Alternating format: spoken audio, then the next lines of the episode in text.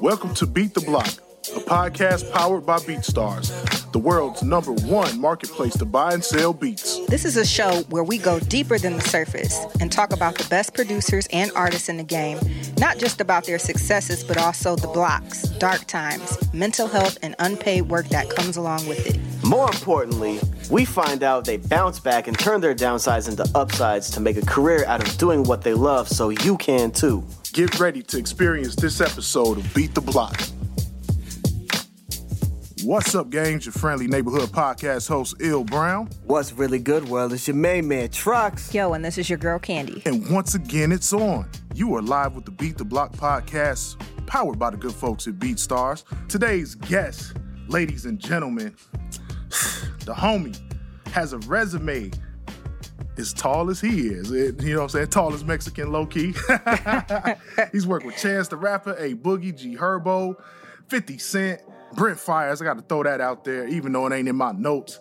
Please welcome the tallest Mexican, the homie Nascent. What's good, bro? Yo, guys, man, thank you for having me on here, bro. How y'all doing? Um, it's our pleasure, man. Chilling, Uh, man. We chilling. everybody's maintaining, man. We uh, you know, putting some positive affirmations out there to the universe so we can receive its blessings. You know what I'm saying?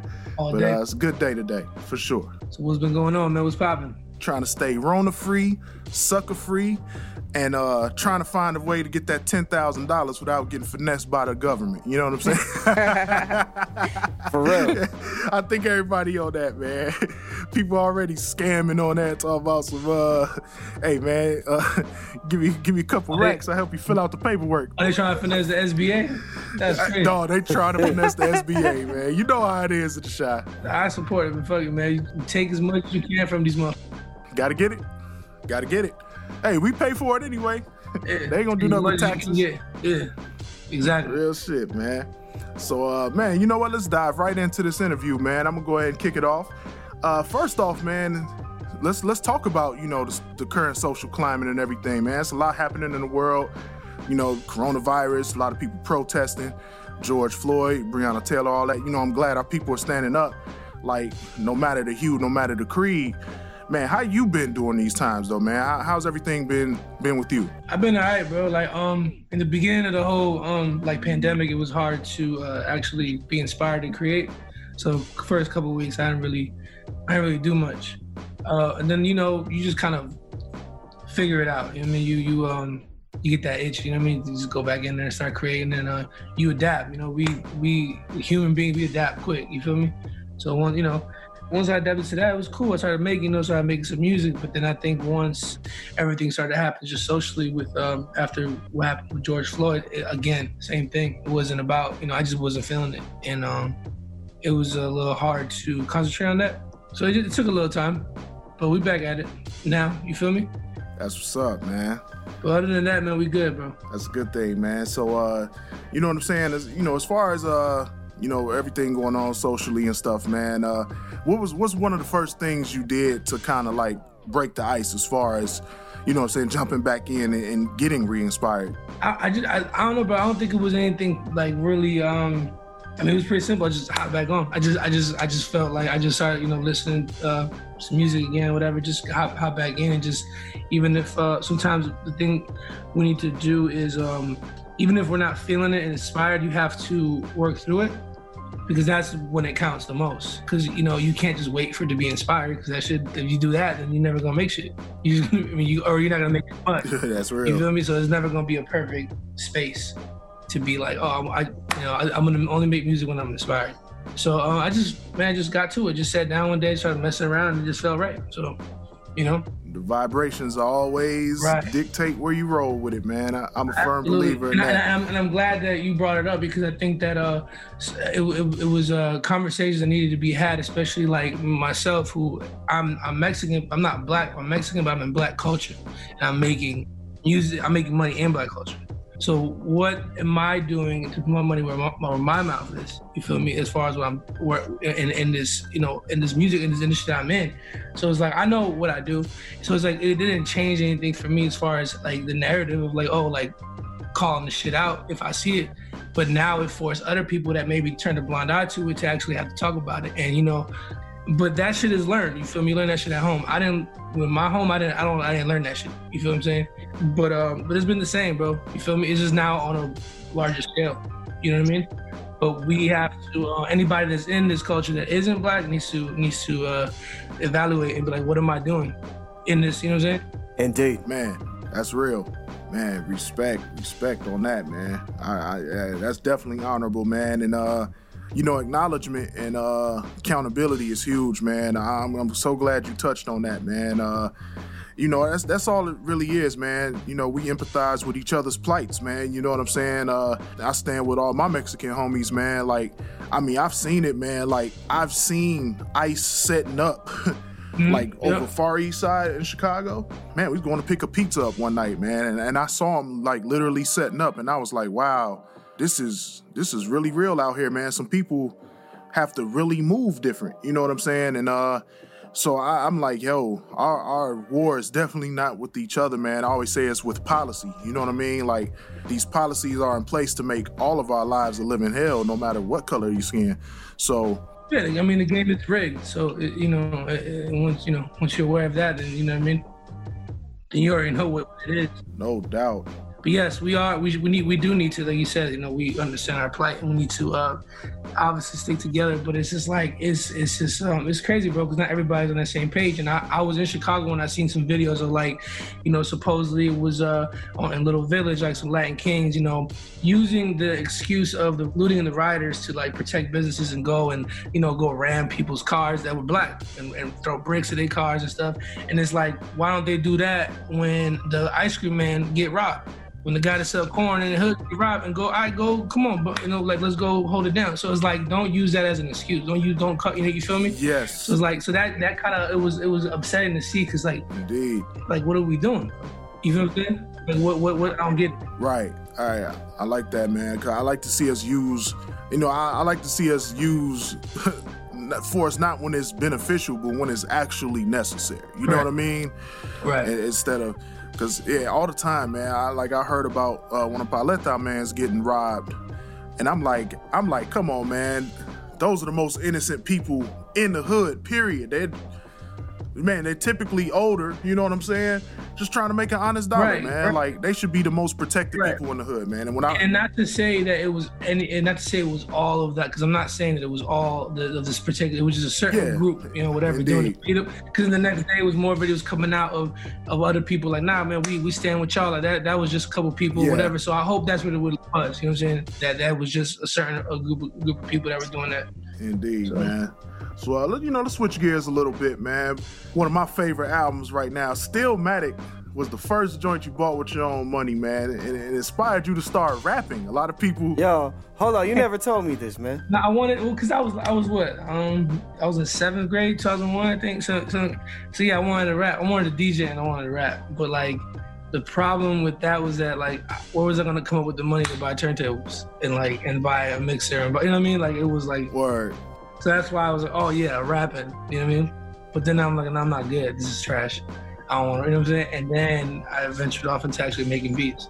For the Stillmatic album, though, man, like, what was it about that project that made you want to say, you know what, I need to see if I got some bars in me or something? You know what I mean? Like, man, if I off the top of my head, I probably say rewind. Oh, I, I, I, respect the art, you know, just the art form and like how you told a story from the end to the beginning and reverse. It was crazy. Like, so I was like, this is tight. Like, this is crazy.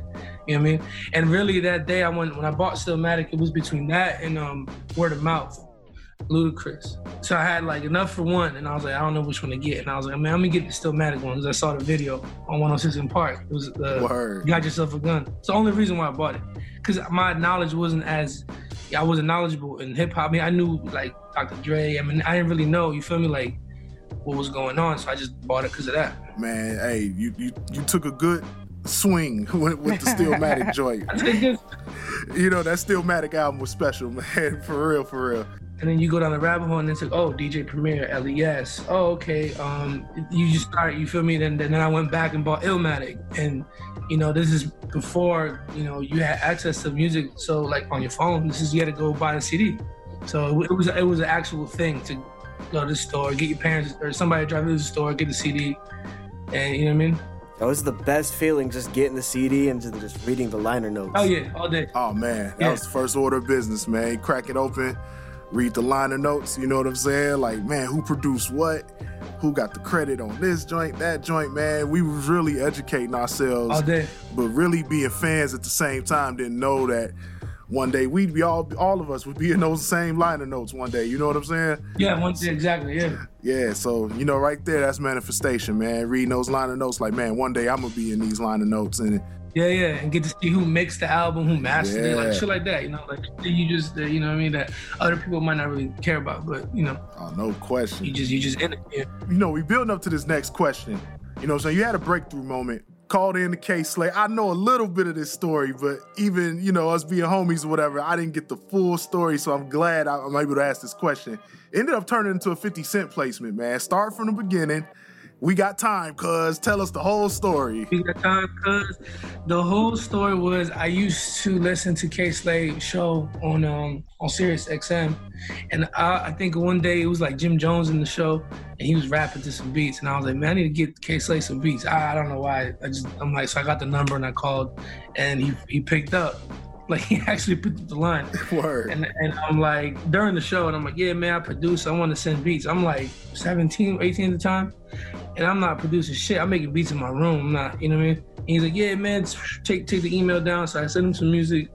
And uh, he hits me back like, yo, this is, uh, I, I love this shit. This is, I want this for Papoose. So I was hyped. Cause like, that's my first, like, you feel me? Like, so, somebody wants to rap on my shit. So I was super hyped, and I was like, and in my mind, I was like, man, I'm gonna just tell him we'll be in New York next month, just so we can link up. Cause I was just like, I was just, I was hungry, bro, and I'm still am. But like Yeah. in my head, I'm like, I'm gonna just say, oh yeah, I'm gonna be out there already. Like, yo, we gotta link up. The whole time, I'm really going just to go link with him, cause I'm like, I'm trying to make some shit crack. You feel me? Yes, sir. Absolutely. So I get over there and uh, I got his number and everything, and he didn't. Uh, he wasn't. You know, he's giving me the the, the runaround. Like I wasn't even getting a call back. So, so I was like, I still just played it cool, played it cool. You know, I showed up to the actual building at the by the at the Rockefeller Center. Is it? And I went over there and um and I was waiting for him, bro, because I was like, I'm gonna run into him eventually, right? He gonna have to like let me know what's up, like. Indeed. And then he do pull up and he like, yo, man, my bad, like shit crazy, you know, whatever. I'm gonna come down, I'm gonna come send somebody down to get you. So mind you, I'm with like two of my homies that I work with from Baltimore. We just knew each other from MySpace. Like we would make beats together and stuff. Or just, you know, we were just cool. You know what I mean? Like little producer community. No doubt. So I got them with me, so they're like, oh shit, like they're just watching like this shit ain't gonna happen. Like this, like you feel me? Like this is this gap. Man, bro, he never came down and got me. And uh I was I remember like I remember just like at the moment, like just hour passed, two hours passed, and oh, this shit is dope, man. So like at that moment, bro, it's a lot of emotions going on. You mad, you frustrated, you fucking upset, you're you like, what the fuck? It's like I'm 18 and I'm scrapping up whatever I can. I'm working at I think I was working at Finish Line, the mall. So you know, I'm not making a lot of money, bro. You feel me? And um, so, and I had to pay for it myself. So that shit, that trip cost you five hundred dollars, bro. Eighteen, that's a lot of Yeah, money. definitely a setback. still five hundred dollars. It's still five hundred. Like, but you like, damn. I remember like uh Kurtis Blow was outside of this building, and my friends were taking pictures with him. Like, yo, man, it's Kurtis Blow. I'm like, man, fuck Kurtis Blow, bro. I don't give a fuck. I'm out. I'm going. No, and, and, and, and, bro, respect to Kurtis Blow. But at the moment, I'm like, I don't give a fuck, bro. I'm out. Like, I left. I was went to the hotel. I went to the hotel. Then I had a, I had a, the next day I had to go back to the city because I was staying in Jersey. So I had to go back to the city the next day because um, I had to catch, uh, you know, the bus back to LaGuardia. So had a little downtime to charge my computer and my phone. And uh, I, I was on AllHipHop and I saw an interview. They were talking to the G and the staff. And the fucking light bulb turned on. And I was like, bro, I'm gonna go pull up and drop some beats off. So yeah, so I just walked over there from Port Authority to like Madison Square Garden, went to the office, and it was real easy. Like I just went in, I was like, yeah, I'm here to go to G Unit. Yeah, sign in. Boom, signed in, I'm in.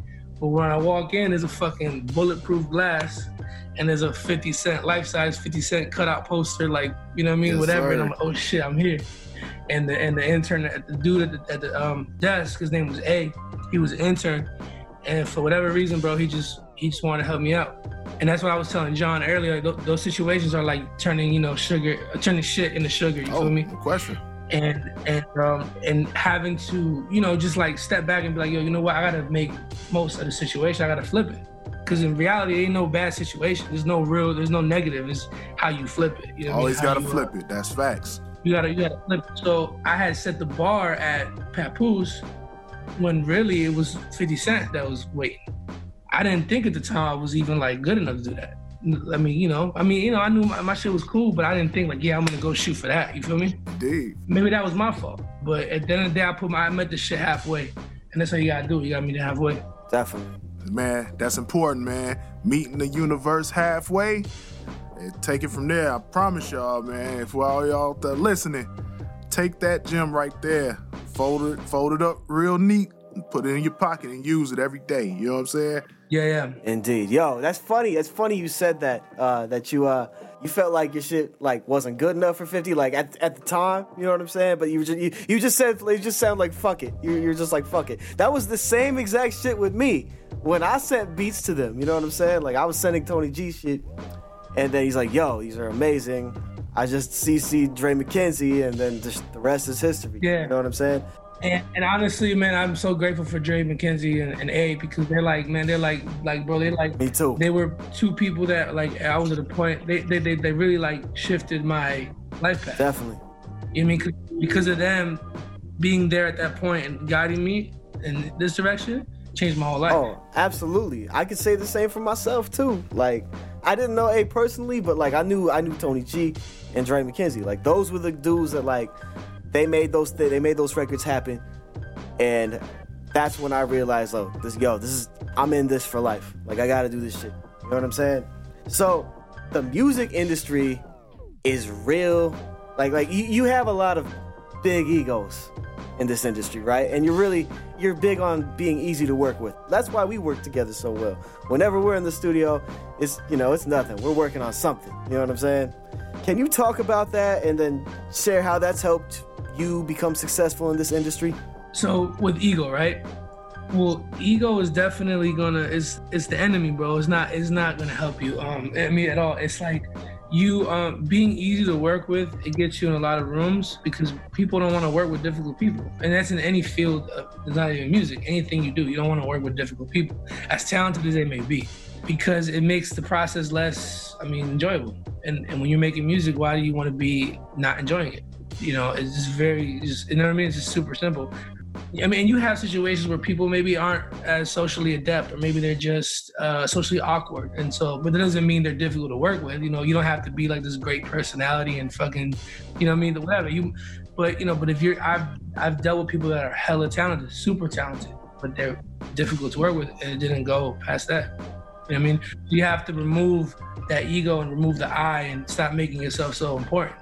It's like some shit just happen. You know what I mean? Like it just it is what it is. You know what I mean? Indeed. Indeed. Teamwork makes the dream work when it comes to music. You know what I'm saying? Absolutely. I'm and, and I'm literally like I'm that's the reason why I'm even still working, bro. It's not because because I have like people that I work with that are fucking super talented. You know what I mean? They're crazy and it's like and that collaboration is the reason why I'm still even here right now. You know what I mean? Because I work with Coop and Beat Butcha and Los and Jake One and you and you know what I mean? It's like it's the reason why I'm able to even still make me, you know what I mean? It's why I'm here. Everybody got different strengths, you feel me? And as long as you know what your lane is and what your role is, and, and that's what you got to do.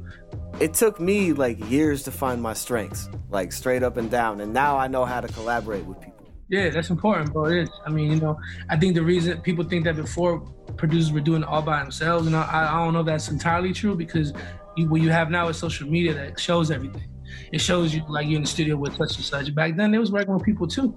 Now maybe there was a little more. Maybe they wasn't really crediting people, or they was not being like they wasn't posting about it because there was nothing to post. But people always work with people. It's always, you know, I mean, it's always been the issue. Indeed, I totally agree. So there are a lot of people that chase big placements. I mean, you kind of took that leap of faith early, early on, and and snagged a, a few, but then you pivoted to work with like new artists and develop with them. So can you talk about like the mindset you had when you started to work with up and coming artists? Right. With up and coming artists, man, it was some shit that it, it, it would always find me. I wasn't looking for new artists. Like so, I would I would I mean I would listen to shit, but I wasn't like in the beginning. I was trying to get the big placements, and um, you know I was trying to um, you know work with all the big artists and all that stuff, and then And what I learned with that is that it's like it's like playing the lottery, and it's like, you know, a lot of these bigger artists already have a team. They already have their go-tos, and um, so you're really just like you just kind of like hoping the shit's gonna work, you know, hoping that they're gonna like something or whatever. But where I shifted into new artists is probably like in 2012. This rapper named Asaad, he from Philly, they reached out to me and, and my homie QB, and uh, he was probably one of the first new artists that I was like really heavily involved with. And all, all his stuff and Trox has worked with him as well. Yeah, many times. But it really changed when I moved to LA, and the whole reason why I moved to LA was to work with this girl named Bibi Bourelly, which my friend Fabe told me about. And you know, again at that time I was trying to save my money up to come move to LA. And you know, it, shit, you need some bread, man. You gotta get an apartment, down payment, furniture. It adds up. And my boy was like, bro, crash on my couch. Like, just stay here. Like, don't just we'll figure it out. Just come here and work with her. And um, again, that was another moment where my life changed because after that, I, you know, I mean, shit, everything changed. I got better as a producer. I met more, I met new artists, and I learned really that the leverage as a producer, where we gain our leverage, is working with artists, new artists, and breaking them, because um, then you create a sound, you create a product that everybody is gonna want. You know what I'm saying? For me, that's it, and it just became more enjoyable for me. I like being a part, of, and I like being the beginning of the process. And um, it, it just for real, man. Like I wish it was like some, I don't know, like it just, it just, it, it's what comes easy to me because they find me. I don't. Sometimes I don't find them. I don't. You know what I mean? They just hit me up, or friend will be like, "Yo, man, I got to do same with Brent." The only reason why I met Brent was because Ty, his manager, was like, "Yo, I got this kid named Brent that I found. Y'all should work with him." I'm, All right, cool. like, let's do it. You know what I mean? And it just and it just worked. Yeah, it's crazy how everything just kind of works out. One thing leads to another. It's like the snowball effect. That's what we call it in, in, in the music industry. So sometimes you just got to get started and then see where the road takes you. So you had a nine to five for a good amount of time. Can you share how you were able to balance that, you know, while trying to make it out here producing? It was tough, man. In the beginning, I mean, I always like, I mean, I always had to have a job just because that's what my parents, you know, they, that that's what they wanted me to do, and I, it's cool. And it's good to learn how to, you know, what I'm saying, work hard and earn money, and you know, I'm saying, you, you appreciate shit more. But I think after I got my placement with 50 and I still had to work, it, in my mind it was it didn't make sense because I'm like, yo, I'm working with 50 cents, got a check for seven racks, like, yo, I'm lit. I don't need to be working. You know what I mean? In my head, that's how I processed it. I thought that that I would, you know, that I made it already, or you know, you feel me that I'm already in the in, in the door. But like I remember, man, like uh, a Jake One interview, and he said that like being broke is never cool. Like it's never cool. And he and this is a person that had was working with G Unit and 50 and still had a job at like I think it was a city hall or something. He was working like as a you know I mean as a clerk whatever. You know what I mean if I'm not mistaken. So to see someone like that that who's um, fucking amazing, incredible, and he was still working the job, like still you feel me? I was like, all right, now I'm not I'm not. There's no shame in hard work. Like you need to just do what you got to do. And it's different lanes for everybody. Some people have jobs. Some people they got other hustles. Uh, that was just what I was doing. You know what I mean? I just had a job. I had different jobs. I, I couldn't hold a job for, for much long, you know, for very long. Uh, just because, you know, whatever, you know, my just because I, you know, I just how it was. That when I moved to LA in 2014, that's when I stopped. That's the last time I had a job was March of 2014. So how was that moment like? Was it because of who you were working with, or you was what? What was that fuck this shit moment? I'm not working. Man, it was definitely the last job I had, man. It was it was the last job I had. I used to work at this spot called uh Safelite Auto Glass. Oh, I, you, I remember you talking to me about this. I ain't gonna lie, like I definitely definitely tried to like, yo, you know what? I'm gonna I'm gonna sell some weed. I'm gonna I hit my homie up, yo. I had a, I had a royalty check, yo. Look, we're gonna buy a couple pounds and we're gonna make this shit work. Flop. that shit did not work out. That was God telling me, you're not a drug dealer. So I'm, so I'm gonna go back get the job, stack my bread up so I can go to LA. Well, my friend Dave told me come crash on the couch. I said, "Oh, it's lit. I'm out. Like I'm gone. Like I haven't. I have money, so I'm cool. Like enough to just you know figure it out." I just quit. Like I was done. I just said again. It was one of those moments where like, I had to uh, kind of like you know had to take that leap and just be like meet the shit halfway. You know what I mean? So I went to LA and the shit was tough, man. Like you know, you sleeping on your homie couch and he bring a chick over, you gotta get the fuck out. You gotta go to the studio or something, or you gotta go go call your other homie up. Like, yo, what's up, bro? Let's chill. You know what I mean? Let's hang out. Right.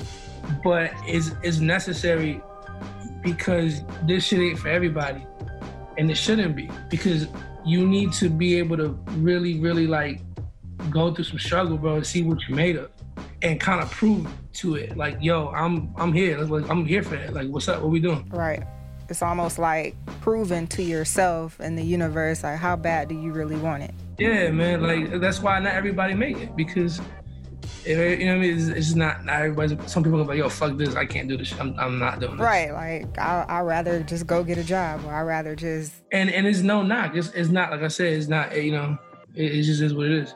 So you were working in the good ass job sessions in Chicago, and you met Kanye, which is pretty crazy.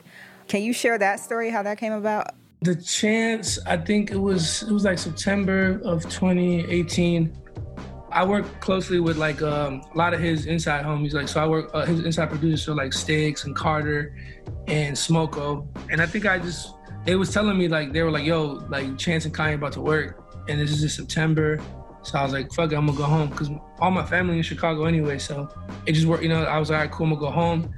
And then um, I didn't know I'd be like working with Kanye or anything because I didn't I didn't even know that uh, he was there at first. But then like I ran into uh, a friend of mine. His name is Bugs, and Bugs is a, a Chicago legend, producer, and uh, one of I think Kanye's yeah one of Kanye's probably like close friends, closest friends, and, and a producer and G.O.O.D. Music. And he I ran into him in the kitchen of the studio, and he was like, "Bro, you're here? Like I didn't even know. Yo, man, come on, come upstairs." So I, I, you know, because they was upstairs and Chance was downstairs at, at the studio, so. Uh, I got to just kind of see how they do things and we just made a lot of beats together and i would hear kanye cut to certain ideas and the first time i met kanye west was i was at, uh, downstairs at crc working on a beat with uh, Lito and francis and the lights and carter. And then uh, chance walks in the room then kanye comes in the room. I'm like oh shit. I like I'm, i grab my phone. I'm like fuck this. I'm recording this because they was freestyling. You know what i mean? And they were going to different rooms and freestyling to different beats that were being like played and made.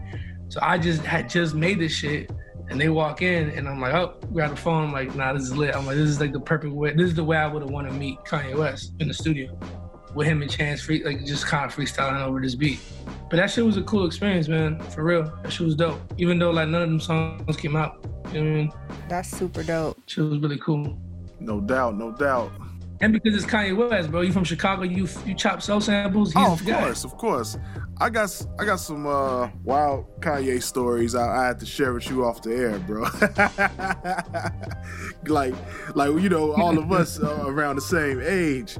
So uh, you know, we used to see Ye when he had the biggest chip on his shoulder. You know what I'm saying? Like I'm talking like 1920 Kanye. You know what I'm saying? Yeah, yeah, yeah. So, oh man, it was. I got some funny stories, man. And he's always been like a cool, artsy, flamboyant cat.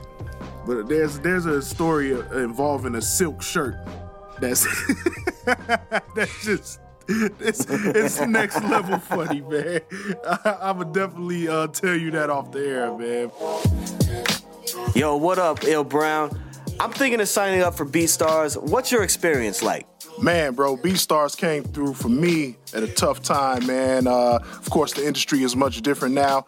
It gave me a platform where I didn't have to build my own website, and I was able to upload my beats and sell them and engage with the community, man. I had a crazy first month, man. Did like 4K in sales. Wow. And I've been a fan and a member of BeatStars ever since. Sign up on BeatStars and start making money with your beats. Go to bit.ly slash beat the block one. Again, that's bit.ly slash beat the block number one. Peace.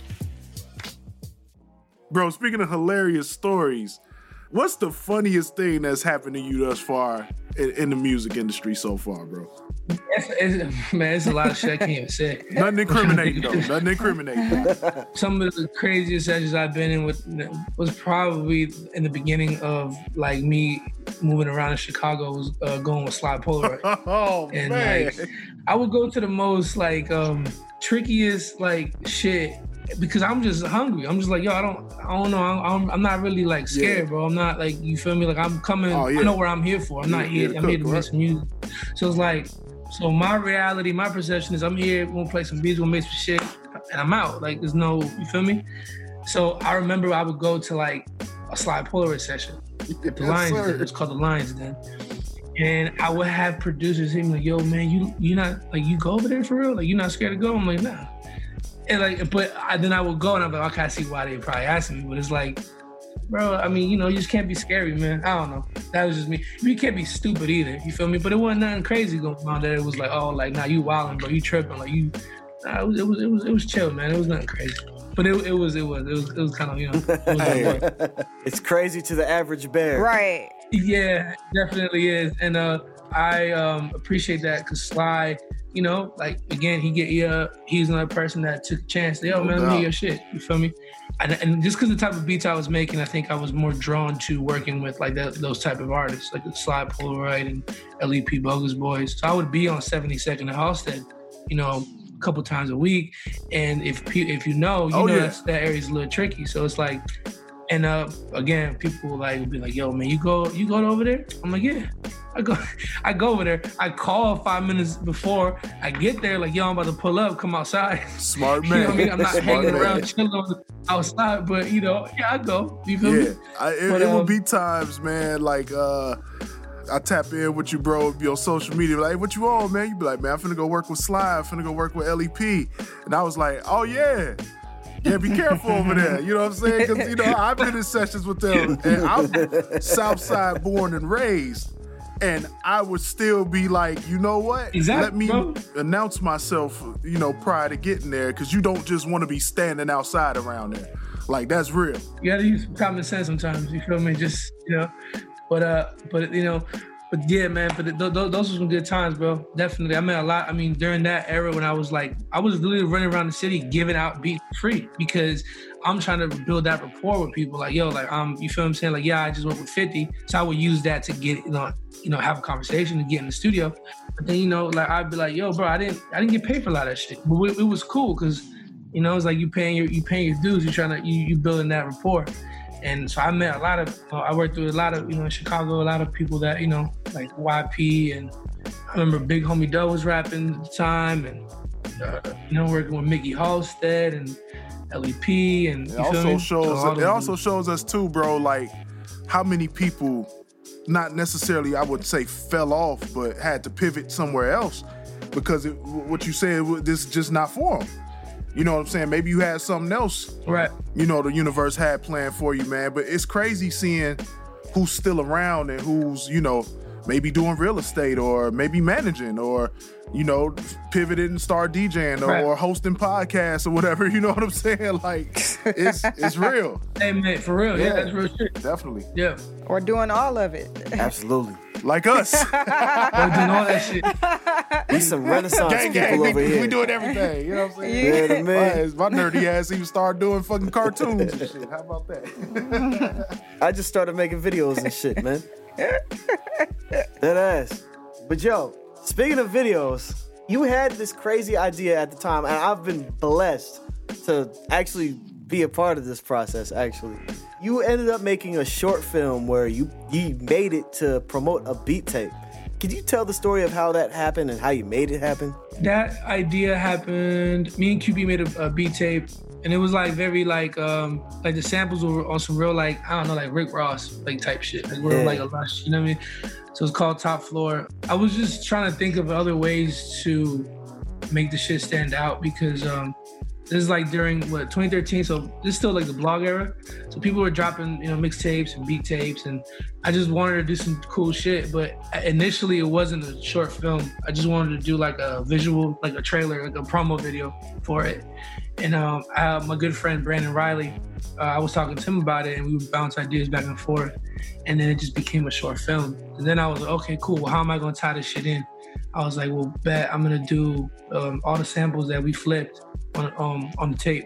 It'll just be the score because it'll fit. You know, what I'm saying it'll the score, it'll be the score of the movie. It'll, uh, aesthetically, the, the the two girls that are in it is all gonna tie in. It's gonna feel like it, and that, that that's really all it was, bro. It wasn't nothing. You know what I mean? I was just trying to do some cool shit, and um, that you know what I mean. That was really pretty much it. Man, you went as far as having a release party for it, though, right? You had a premiere and everything. That's because my, my, my good brother Angel Martinez, man, he he's always uh supported me and, and believed in me and, and and you know what I mean, and he put that shit together for me. I'm just grateful to have a small part, in, a small role in that on, the, on that tape. I did a bass line on the yeah, first yeah, you did, bro. And and I mean, hell yeah, you did, bro. You did a lot of shit. We did a lot of shit together. But that was definitely something.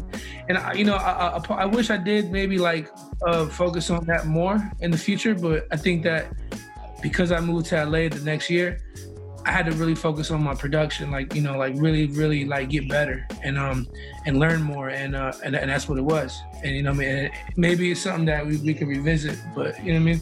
Absolutely. I mean, you're in LA, like you're in Right, the film right. capital of the world. I'm pretty sure. Oh you yeah, for sure. I just like I have enough respect for the that art of filmmaking that I, I want to make sure that if I ever do do something like that again, we're gonna do it right. You know what I mean? Definitely. So for our listeners, how do you think that they could do something similar to that, or at least adopt that mindset to promote their own work? Just how you get creative with your beat making, you have to get creative with your, I mean, thinking and just how, like, you know what I mean? Like, there's other lanes to doing shit. There's not one way to do it. There isn't, there's multiple ways, you know what I'm saying? And that applies to even how to get money in, in this music. You know, it's not just about album placements or, bro, there's licensings, there's syncs, you know what I mean? There's, uh, movie trailers. There's, I mean, there's a, I mean, there's even just uh, like certain brands that have, you know, that post social, you know, that post on social media that need music for their posts that will pay you X amount of dollars just to use music non-exclusively. So it's like it's like money that's it's like free money. It's like you don't, you're not giving up the music, right? And you're getting paid for it. Well, I feel like there's other ways you could like market the music as well. You marketed uh, your tape literally by doing a short film, which is crazy. Right. But you also see cats like, I'll take for example, uh, the Fred, the Alfredo album, Freddie Right. Gibbs, Alchemist. Like they did. I mean, of course, like they did the merch, but the crazy, like the thing that like really caught my eye the most was the comic book. Yeah, Just imagine doing a comic book to your shit, right? right. Yeah, that's tight. I'm pretty sure they weren't the first ones, but like, it's like, come on, like, just like add, like, attach some kind of cool, like, Now let me ask like you this: product. comic book, did you have to pay for it? yeah, you had to pay Okay, for it. so so it makes sense because the music is free. Right. So it's like, what? How else are we gonna make some bread, right? Besides, we can't tour right now. But let's just say, all right, let's say we could tour. But how else could we make more money? Uh, how, how much? How else could we make money? Like, so having merch, that's cool. But having a comic book, that's even that's some collector shit. That's what shit even you gonna buy, and they may, they may not make it no more. Exactly. And your true, your fans, your, your real fans, they're gonna buy that. You know I mean. Absolutely.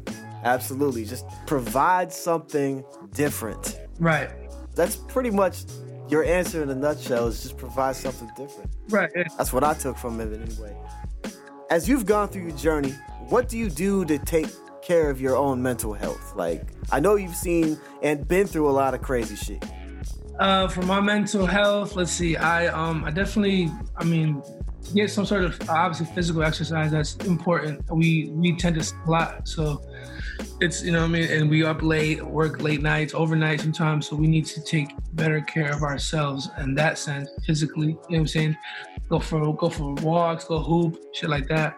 But also, I, I read a lot, so that um helps me just kind of, I don't know. It just for me, just it just helps me. I, I know, um, like that for me, reading just lets me. I mean, obviously, I'm learning some new shit, but I get away from the music, and I don't know. It's just it's just it's, it's good to uh to exercise your brain, your mind as well. You know what I mean? Um, in other areas besides creatively. What have what have you been reading lately? Uh, I just finished uh, "Stillness Is the Key" by Ryan Holiday. That's a good one. And I just started the Steve Jobs autobiography, which I heard. You know, I ain't read it yet, but I know it's it's gonna be fire. So, if you could go back in time to Little Nas X, just writing rhymes and listening to Stillmatic, what would you tell him? Man, what I tell him, man? I would tell him, little not young Nasa, huh?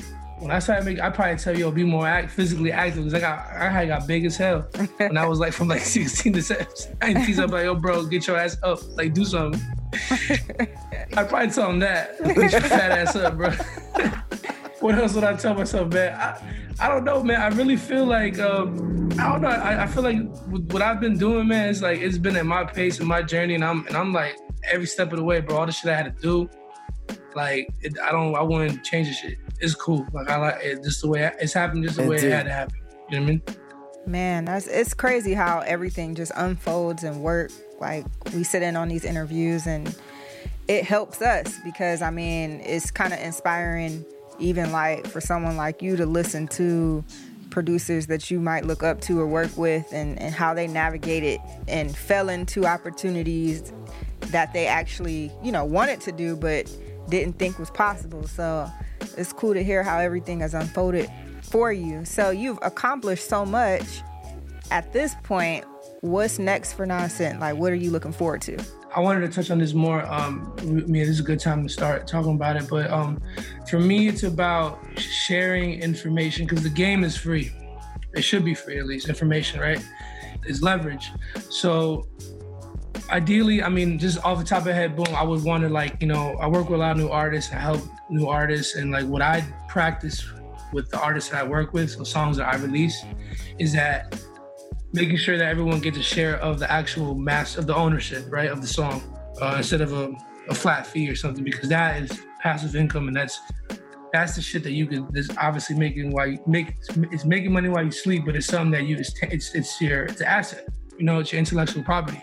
So maybe you know I don't know, like getting you know just like getting having like a management company or something, and just like making sure that they they business is set up to where they're not signing these co-pub deals or these or these or these artist deals where they're getting all their other they're taking mm. all their mm. ownership is being stripped away because like in any in any any business i mean think about it if you like for instance like if you're an artist you go sign a deal and so all right boom if i want to buy a house and i go get a loan right and the house costs me 100000 once i'm done paying right. that loan the house is i own the house right for some reason in music, when right. once I pay my loan back, I still don't own my music. Exactly. So mm. it's like they're robbing you. so it doesn't make sense. But the thing is that we're is a misconception that we want money. That that's all we want is money. So hey, yeah, here take it. Your your ass ain't never seen five hundred thousand dollars. Here you go. You're like, hell yeah, let's take this shit. Let's go. Let's run with it.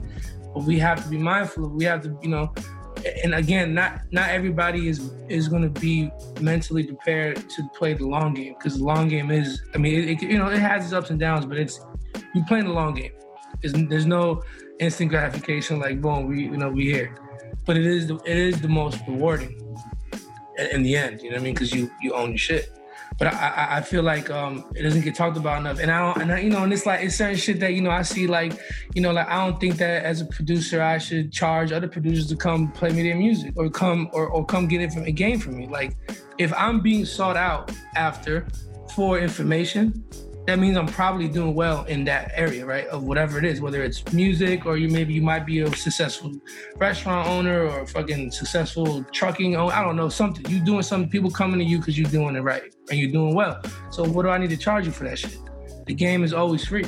I mean, especially now with internet, you got every YouTube, you could do it yourself. You could look for information yourself. It's there. Like I said, I don't really, I don't fuck with that. You know what I mean? Like we, we should be giving the game for free. It should be for free. And I'm always, I'm always down, willing, giving, you know, what I what I know. And I'm still learning.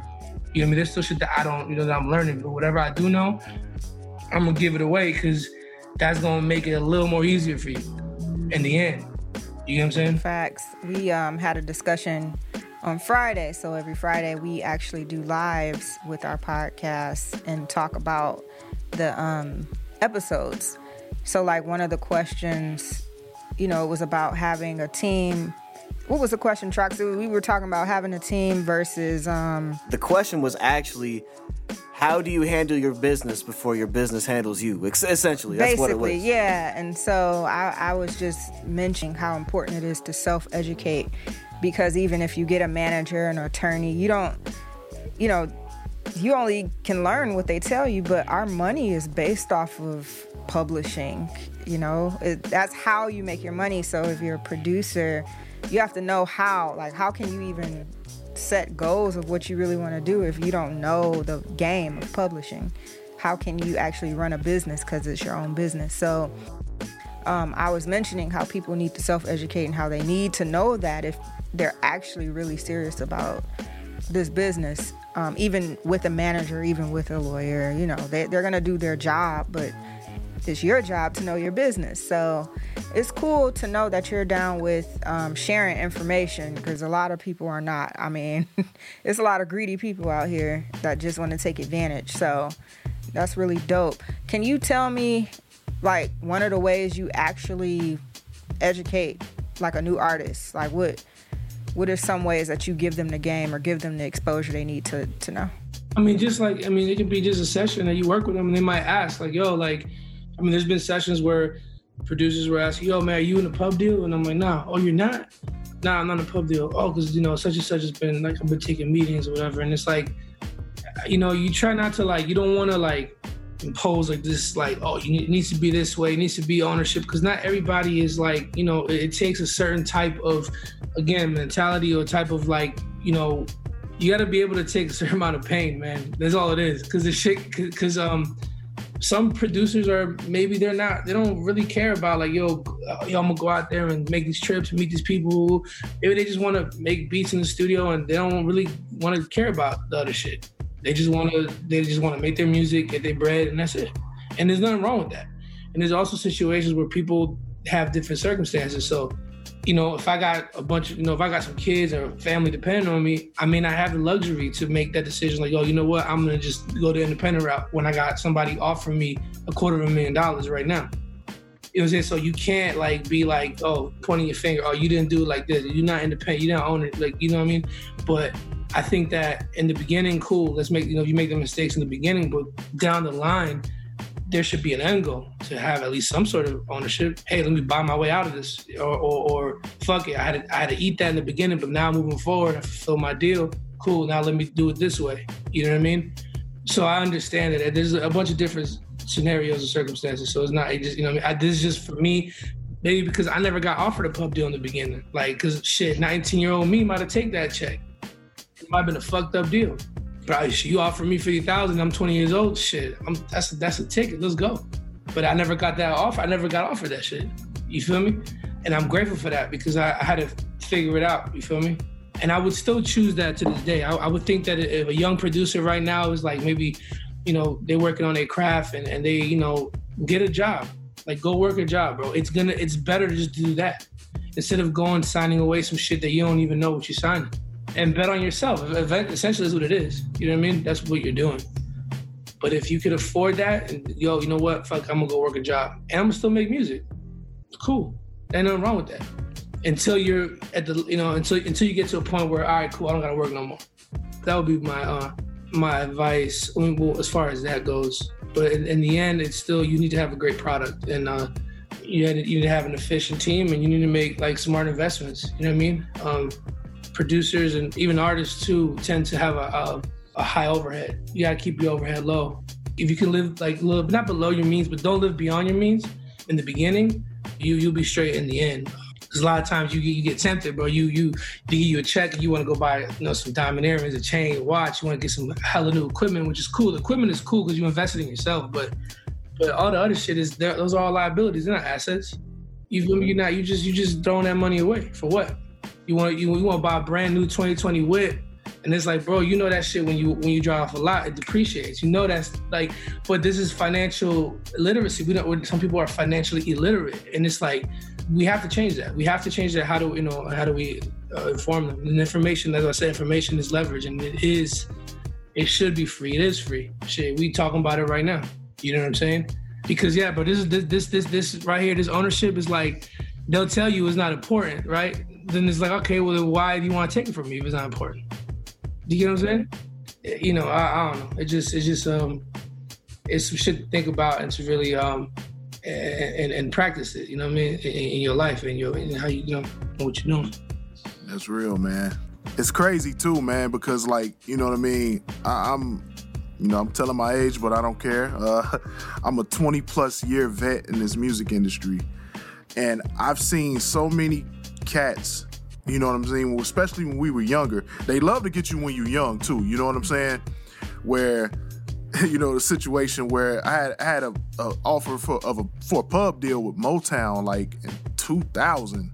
I'm trying to play football at the time, man, but I was also making beats. And I remember uh, they were offering me a pub deal, and uh, you familiar with Cap One, uh, not saying right? Yes, sir. Yes, sir. The homie, the big homie Cap One, man. He was he was literally, we were in the lobby, like, yeah, we're meeting with you know Motown, and I just so happened to have like a family friend that was a lawyer with me, and man, he took one look at the paperwork, was like, hey man, take that scholarship, bro. Like, keep playing football, bro. stay that stay that course and, and figure it out when you're done. Because if you sign this you you're gonna be on them money for a long time. And I was like, wow, I probably would have, like you said, I probably would have signed that deal if it was just me by myself. And you had someone to, to, to guide you and say, no, no, no, do, you know what I'm Oh saying? man, and I, I remember because it was funny, man. Uh, Cap One signed that deal. It took him years to get out of that deal too. You know what I'm saying? He signed that same deal, was writing for Nokio from Dru Hill. He was trying to rap, and all that awful music was coming out. I remember he bought a chain and a Ford Expedition, mm. and that was it. That's You know crazy. what I mean? And I was just like, wow.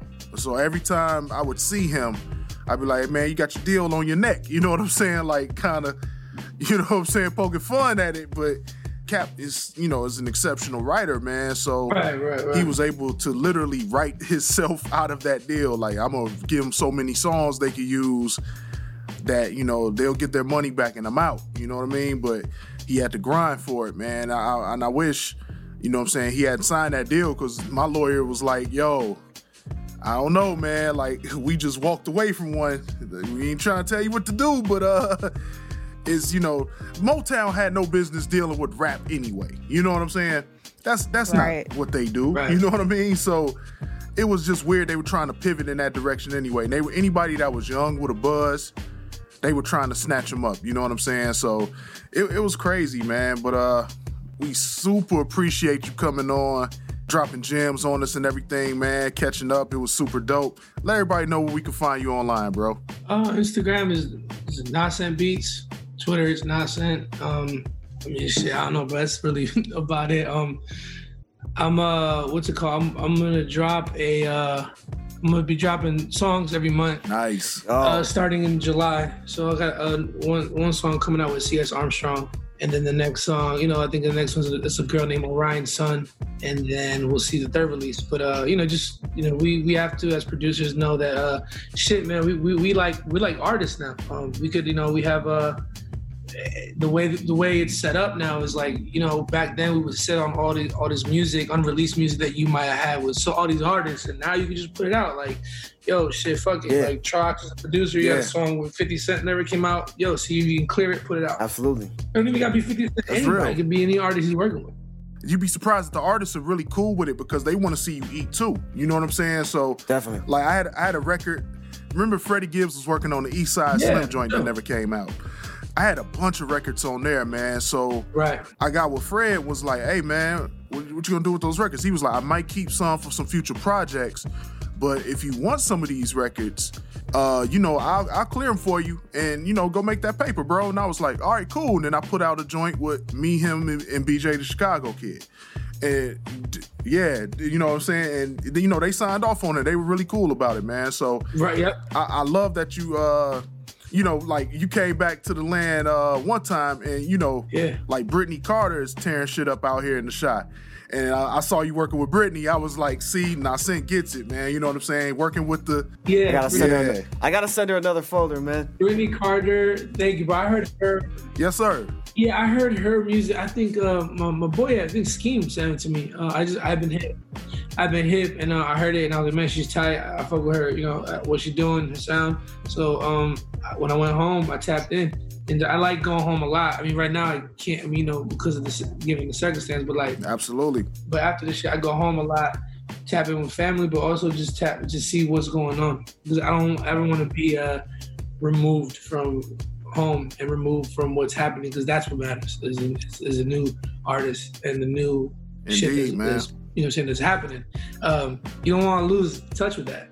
You become dated and shit, and, and it's like you don't want to do that. You don't want to be. I mean, at least I don't, even because we have producers can have a long shelf life because we're, we're the background. As an artist, you got a certain age, you got a certain limit. Or once you hit, you know, and it's crazy because it's just in, in, in this in this type of music. You you know, I don't see, I don't really hear nobody saying the Rolling Stones is washed up and they old as shit. So like, but you know, oh, you in, in hip hop or, or R and B, and it's like, oh, you got a certain, you feel me? And if you're a woman, oh, even even worse, shorter. So it's like, Yep. but but I don't know. I feel like um, producers have a, we have a, a longer shelf life as long as No our ears stay fresh and we're open to new ideas and open to collaborating, and that's how we're gonna sustain. You feel me? A career, and it's like you know what I mean, and and, and shit like you know not Not, you know, I don't know, just like just staying right in the middle, bro. You feel me? That's that's the best like advice. Um, as a producer, shit going good, don't get too high. And shit going bad, don't don't get too low. Just stay right there, and it's like you just coasting, and you just you know what I mean. Kill, boy, every time. you know what I'm saying? All day, man. You know how we rocking, man. It's you know, it's just a couple of narratives I like to see change, man. The whole age narrative, man. You know, Griselda is killing it right now. All them cats are over 35, man. You know what I'm saying? I know, man. Shout out to my brother Beat Butcha, man. That's my twin. He is, he is the fucking sound behind that shit. We, need- we need to say that more. He needs to be, you feel me? Because it's him, Yeah. him and, and the homie Daringer. Uh, Butcha's nasty, man. Yeah, Butcha, genius, man. That dude is a genius, and, and his shit is crazy. You know what I mean? Uh, it's, it's gonna take us producers to fucking help each other out, man. You know what I mean? Like just talk that shit. If you know if your homie tight, man, say you know what I mean? Like say that shit, bro. Yes, sir, man. Absolutely, man. So, uh, you know, this episode is a little extra special for us, man. So, uh, we, uh, we gonna get out of here first and foremost, man. I gotta give a rest in peace to our boy Doc, man. We love you. We miss you, brother. Damn. Yeah. Rest Yeah, in man. peace, my brother. Doc, some preacher. Both y'all work with him, man. And I met Doc because I was at. Uh, I used to go to WGCI. Yes, sir. to go, you know, just go figure this shit out. Just try to, you know what I mean? Trying to go, uh, trying to make some shit happen. doubt. Shout out to DJ Lil Jon for for literally being the first person to give me a chance in music. And I met El Brian. Remember All Bangers? Yeah, Harv, the homie Harv, man. Rest in peace, Harv, man. Harvey All Indeed. Bangers. Rest in peace, Harvey All. Bangers. Rest in peace, I man. met him. I used to go to GCI, bro, two, two days, two Mondays out the month to go try to get my beats played on the radio. I thought that was a thing. I was trying to get my beats played, on, you know, and then Lil John told me, "Nah, bro, you gotta come different. Like you gotta, you gotta, you, know what I'm saying? Like, do, so I would make beats. Um, I would make beats, shit, uh, Yes, sir. uh, as remixes for songs on the radio, and he would play them on the mix show. And then because of that, I met Doc. I met I met Doc's brother at the, at the, at the Monday Mingles. Yes, GCI. sir. The Monday Mingles, boy. Them joints was dope. yeah, bro. I, I, so you Yeah, know, bro. Like yeah. you know, like that's what I'm saying, dog. Like you really got to put in the work, bro. You talking about Yeah. Monday Mingle? That shit 2006 or some shit, seven. Like, bro, I was in high school. I was cutting class on Mondays to go to downtown to go work with, to go tap in with Lil Jon Mm. and just learn some shit and meet people. You know I mean? Absolutely, man. Definitely, man. And uh, you know, even you know, rest in peace, Timbuck2. He was one of the other people that showed us hella love. Rest in peace, Tim, man. J.I. Tribe as well. No doubt. Yeah, try for sure, man. Like we we gotta keep pushing, man, for you know what I'm saying? They looking down on us, man. Like, yeah, keep going. You know what I'm saying? Those all all our brothers, man, for sure, man. So that being said, we're gonna get up out of here. I'm your friendly neighborhood podcast host slash washed up football player, Ill Brown. This is your main man, Trox. Yo, and this is your girl Candy. And she having a good hair day today. I think I'm always having a good hair day. As they would say, as they would say, they always teasing me, bro. it like you humid always the having a good hair day. today. Hair. This ain't good. This ain't a good hair day, man. This is I got no damn hair. you know what I'm saying? Man, as You know long what as I'm? Trox got the beard on point, he good. He good. You having a good hair That's true. day. It's just down here, Trox. That's all. You know what I'm right. saying? true. That's true. You right. You yeah, already you right. know, man. We catch y'all on the next episode. It's been real. Peace. Peace. Thanks so much for listening to this episode of Beat the Block. If you like what you hear, please leave us a review on Apple Podcasts or wherever you listen to your podcast. It helps the show a lot. See you on the next episode. Peace.